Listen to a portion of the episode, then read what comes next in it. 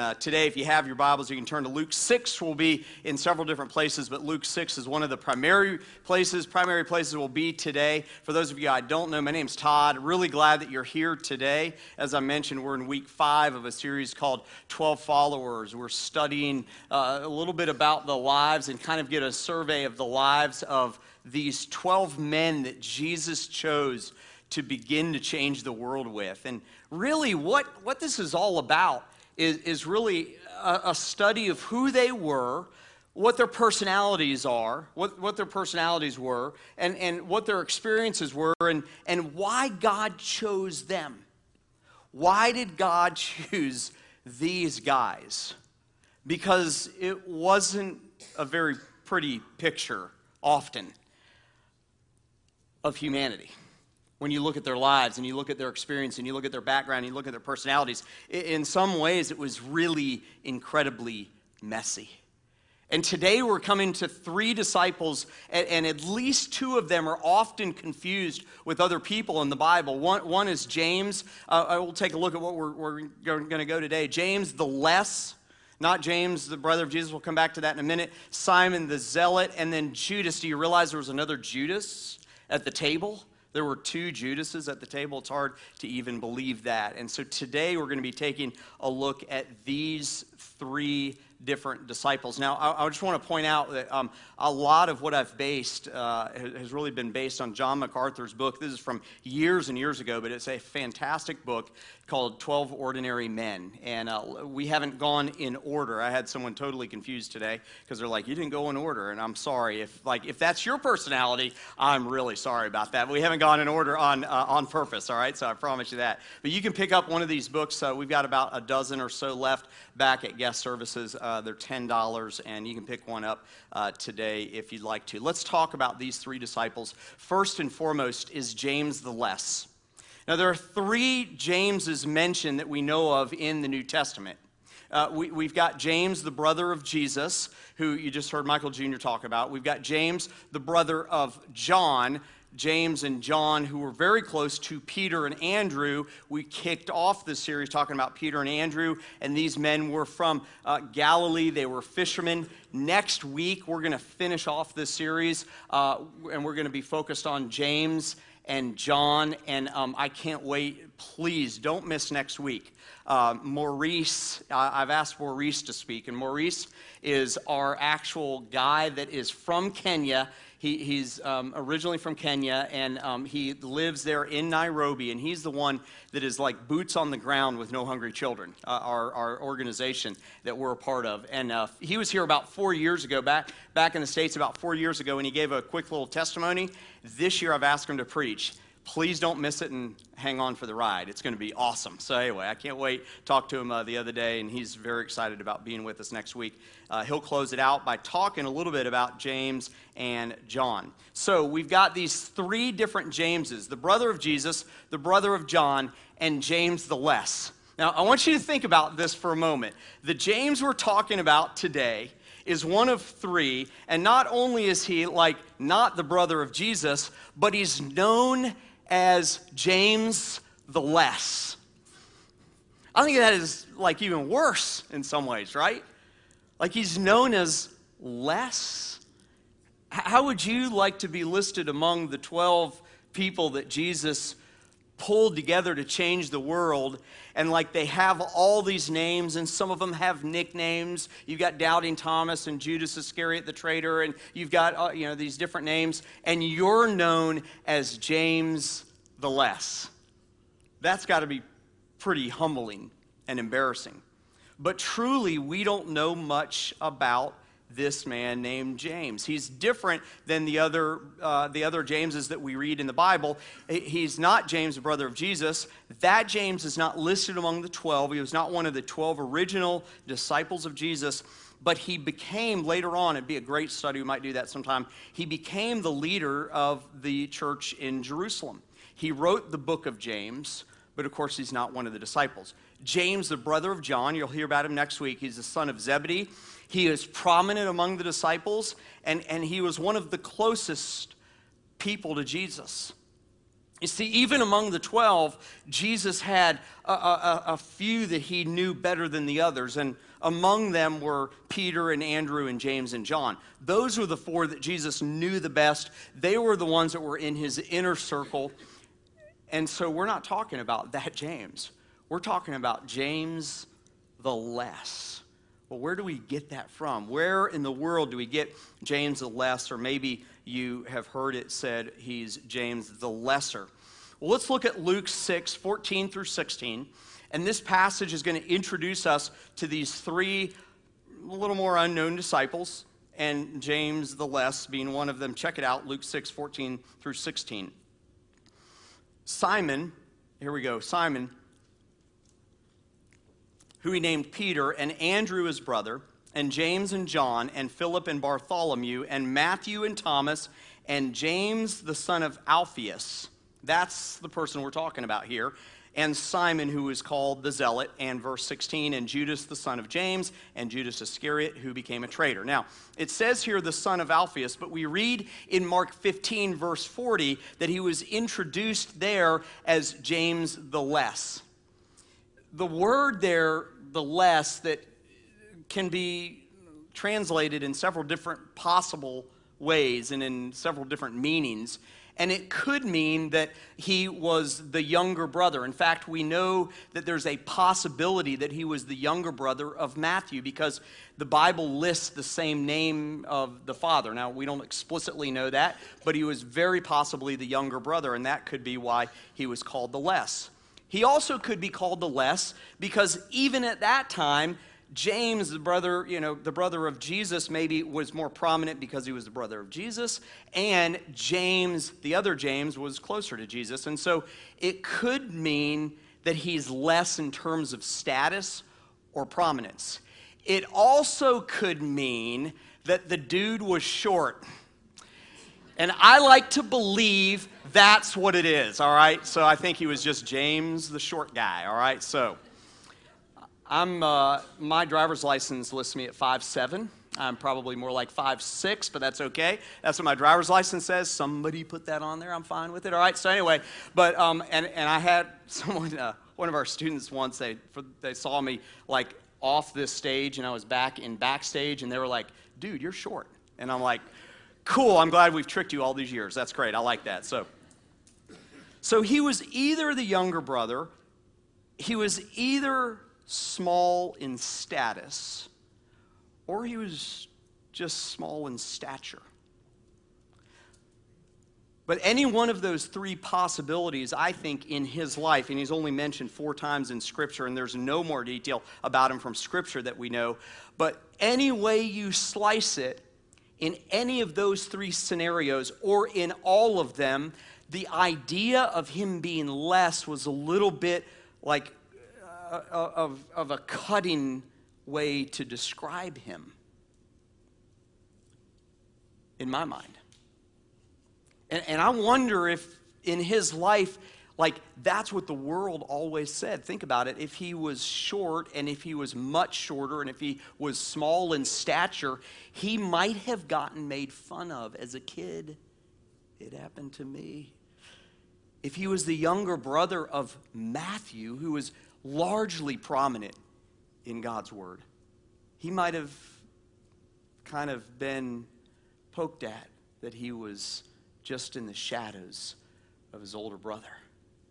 And certainly, if he wasn't as prominent, which he wasn't as the other Jameses or as the other disciples, there might have been this idea that he was small, and it would have been something that probably would have cut him. And I, I got to tell you, church, um, those types of things, if we and when we hear them enough, if we think in our minds that we are too, T O O, fill in the blank, whatever it is, small, short, maybe not very popular, maybe not the right status, those things, if we hear them enough, we begin to start believing that they are true. And I want you to hear from this really unknown disciple, this one that we, we don't know much about, that God doesn't view you as small. He doesn't view you as small in stature or status. He doesn't view you as small in terms of experience.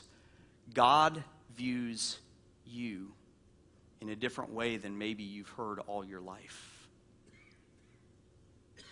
Maybe you've heard all of your life that you're too something to be used by God. That's what the world often tells us, doesn't it?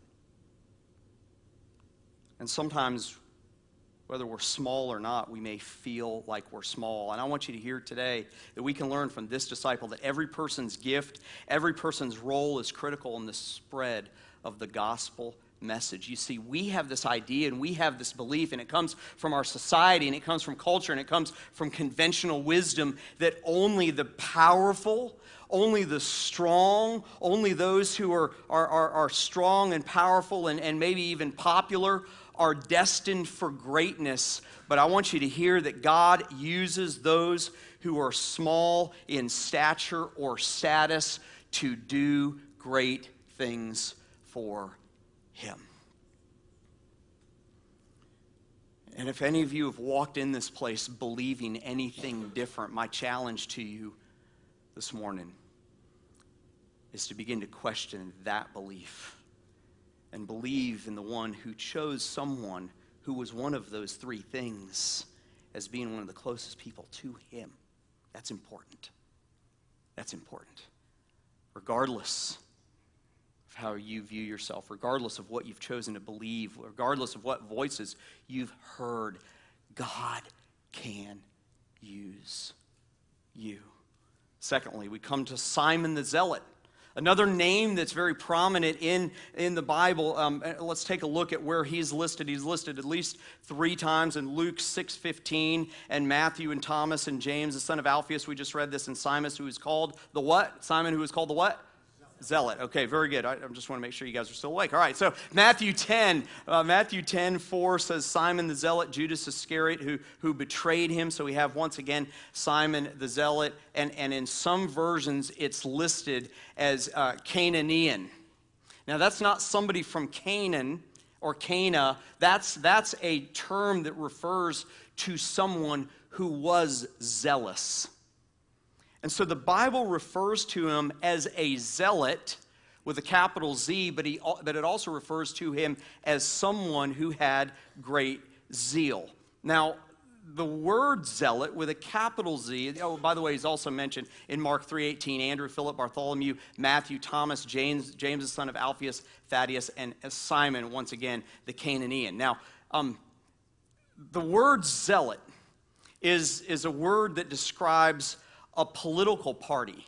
So this man by the name of Simon was a zealot. He was a member of a leading political party in that day and age. He, he was also a Canaanite or Cana, which means to be zealous, okay? But the political parties of Jesus' day were an important part of what was going on in the culture. There were Pharisees, there were Sadducees, there were, there were Essenes, and then there were Zealots.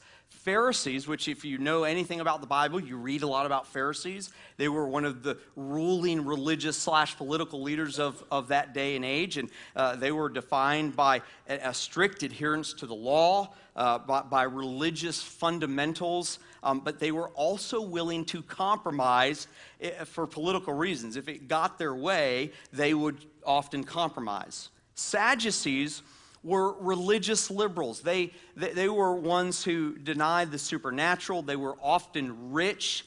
Uh, they, were, they were part of the aristocracy and they were powerful. Essenes, this third group, they were ascetics, they were celibate, they lived in the desert. They had a strict devotion to studying the law. Like these were the ones, these were maybe a little bit like the monks, where they would pull themselves away from society and just study the law. Zealots were a whole different thing. This was a very like intense political party. They were politically minded and their whole goal was to overthrow the Roman government. And they were known for one thing, and that's violence. Their political actions were extraordinarily violent and even uh, some scholars say bordered on like terroristic type stuff. This man, listen, listen, I don't want you to miss this. This man, who was a zealot with a capital Z, subscribed to the political party that was known for violence and terrorism. Yet he was in the upper room at the table on the night that Jesus was betrayed. Isn't that amazing? Isn't that interesting? That this man who subscribed to this, this fringe group, this fringe political party that had goals and methods that were completely the opposite of what Jesus taught and why Jesus came. This man was one of the 12. And I believe it highlights the fact that at some point in time, his passions changed. And if you're here today and you're a Christ follower, you've accepted Jesus as your Savior, whether it was yesterday or 10 years ago or 10 decades ago, hopefully it's not 10, 10, decades ago, all right, we might have other issues, but if it was, like, here's the deal. At some point in time, as a follower of Jesus, your passions probably changed. And if they haven't, maybe you're just a follower in name, but you're not really a follower with your life. Because being a follower of Jesus means that your passions will change. I've known so many people in my life who were just committed to a certain political party or, or, or, political or social ideal, or they might have been committed to a certain industry or business. And once they became a Christ follower, they realized that had to change. This was Simon. Except what we know about zealots is that it was extreme. And so he who once had been an extreme terrorist now was sitting at the table of Passover with the Savior. Isn't that awesome? I want you to know that if you walked in here today and your time before Jesus is pretty ugly, and you've often thought, or maybe someone has said, there's no way with what I've done and who I've been a part of and my past. There's no way that I can do anything good for God. There is nothing that is further from the truth because Simon the Zealot was at the table and he was used by the Savior. You see, we think sometimes only those whose past is clean and path is righteous or ones that can be used by God, but God uses those who have a radical prior passion or passions to do great things for Him. He will change your passions, and He will, if you're willing, use you for His good and His glory. And the third one is a man by the name of Judas. Now, if you've been with us for these past few weeks, we had a whole week, we spent a whole week on Judas, who's the Judas that you know of. Because when I say Judas, when I say the name Judas, what do you automatically think of when I say the name Judas? Traitor. Wow, you guys like you totally blitzed the first service, all right? They were just like a Iscariot. They gave him his other name. You guys were like, he's a traitor, all right? So way to go, okay, all right? Just call it what it is, man. It is what it is. Judas was known as a, as a traitor. And so here's the problem, though, church, all right? I want to make this really clear. There were two people by the name of Judas who were followers of Jesus. Once again, think about being in the upper room at the Passover feast like, I'm glad that Jesus took the bread and handed it to Judas Iscariot, because imagine if he had just said his name. The other Judas would have been like, whoa, whoa, whoa, whoa, whoa, whoa, wait, wait, wait, wait, not me. Not me, Jesus. Like, you got the wrong guy here. It can't be me. I, I, I don't have this in me. And I want you to hear that this Judas did not have that in him. He was a complete contrast of Judas Iscariot, something of the opposite in many ways from what we know from Scripture. In fact, the, Bible lists him as Judas, not Iscariot. Like that's how he's designated. He was known by three different names Judas, uh, uh, Lebbaeus, and Thaddeus. And, and those different names, uh, some, uh, Lebbaeus was like a surname, and so Judas was probably the name he was given at birth. Remember, if you will, that the name Judas means Jehovah leads. And this was a man who, from everything that we can tell, was someone who really followed Jehovah. Thaddeus was probably a bit of a nickname. And back in that day, if your name's Thad, okay, like don't take this the wrong way, but essentially back in that day, um, it meant, and I'm kind of like jumping a little bit here, but it meant mama's boy. Isn't that interesting? But that has a derisive tone as well, doesn't it? There's a great passage that we see with this Judas that shows us, I think, a little bit of who he is, and it's found in John 14. Let's take a look at it this morning as we begin to wrap up this morning. Jesus said this in verse 21 of John 14 Whoever has my commandments and keeps them, he it is who loves me. And he who loves me will be loved by my Father, and I will love him and manifest myself to him. Verse 22 Judas, not Iscariot, said to Jesus, Lord, how is it that you will manifest yourself to us and not the world?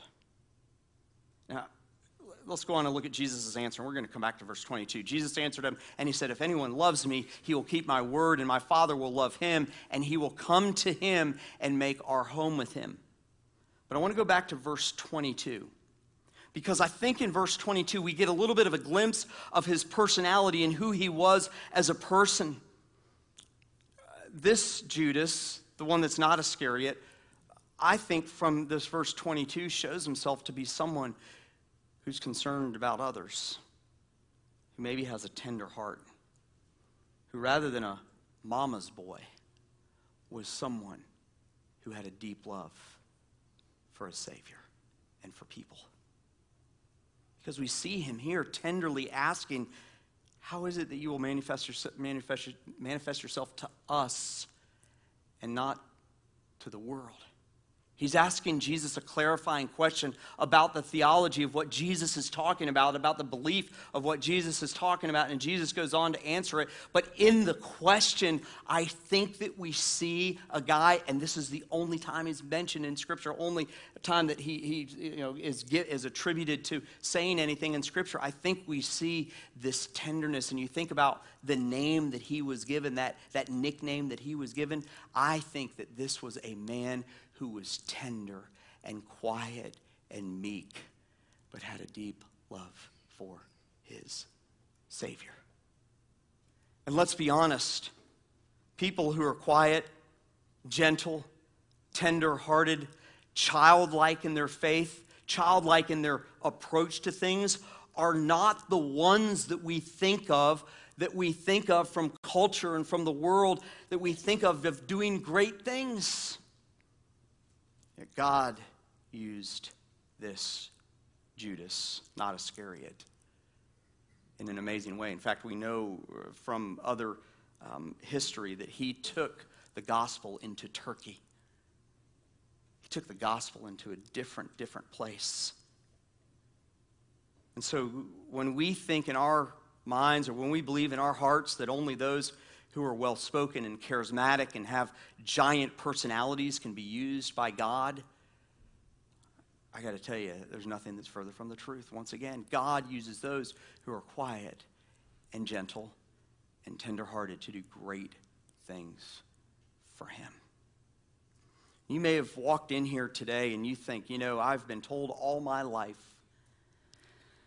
that I'm just too small. I don't have a big enough name. I don't have a big enough platform to be used for God or for greatness.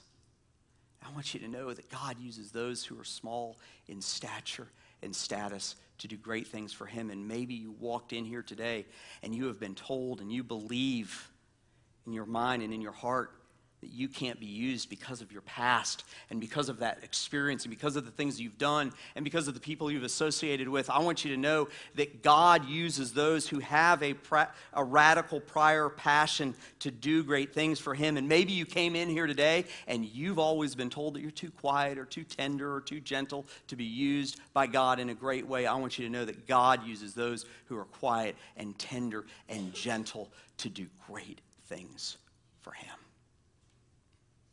I, I was never the uh, younger brother. I have a younger sister. Um, I was never the younger brother. I happen to be small in stature. That's cool. I'm good with that. God and I will talk about that in heaven one day, but that's all right. Okay, so I don't have a past like Simon did. In fact, I've often looked at people who have this great, strong testimony of like this horrible past and how God pulled them away from whatever they were dealing with. And I'm, I'm kind of a little bit jealous because I had this kind of vanilla like Christian home. I've come to realize in talking with those people, they're like, you have a gift. Be glad that you didn't have the experience I had. And I've, be, I've come to really be thankful that I grew up in a Christian home and that um, you know my testimony is what it is because it's my testimony. It's what God's done. Um, but but I don't I don't really like connect with Simon. But but I I personally can connect with Judas, not Iscariot. Because when I was a kid, I was one of these quiet kids. Even in, in middle school and high school, I kind of hung out in the shadows. I, I didn't like the limelight. I didn't like to be involved in public speaking.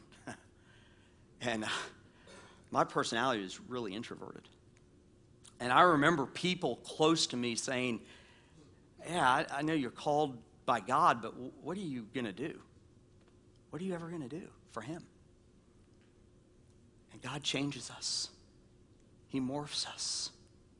He uses what he's already instilled in us, but then he grows that and he can use us for his glory. Cynthia and I, when, when we were in college, we met and our, our, we actually met in our freshman year, but we started dating our sophomore year in college. And um, one night, she, she was a music major. I was pre law, government, business. And uh, so we went to her friend's house for a little party after something, I can't remember what it was. And um, they were all musicians and artsy people, and I'm a government guy, so I'm going down. I thought I was going to go into, into, law, and so I was, I was studying pre law. And so I go to this party, and I didn't know anybody, so I sat in the kitchen in a chair and didn't say a word for an hour and a half to anyone.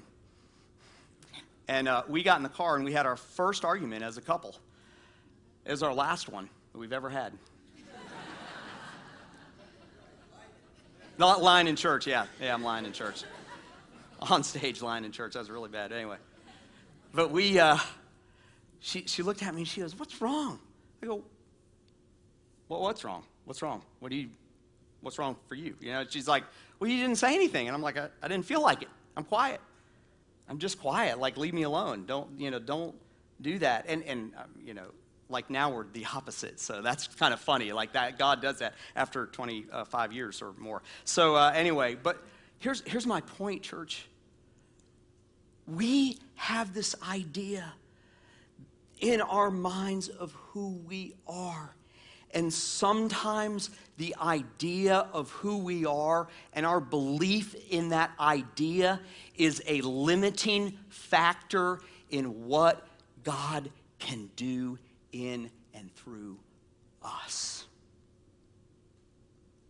And if you're here today and you walked into this place and you believed that God sent his son Jesus to come to this earth to die for the sins of the world, yours included, and you've accepted him as your Savior, then it's a small leap from believing in that to believing that God can use you just how he has made with the exact experience that He's given you, with the exact personality that He's given you.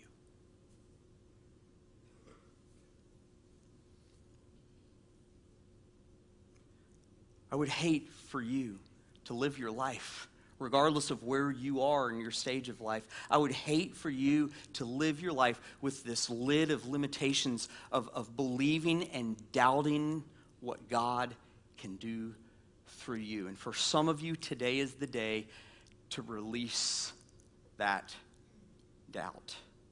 to let go of that belief and to find out where you can be used for him. Because if he can use a guy like James the lesser, Simon the zealot, and Judas, the guy who wasn't Judas Iscariot, then he can use you in a remarkable way if you will just allow him to.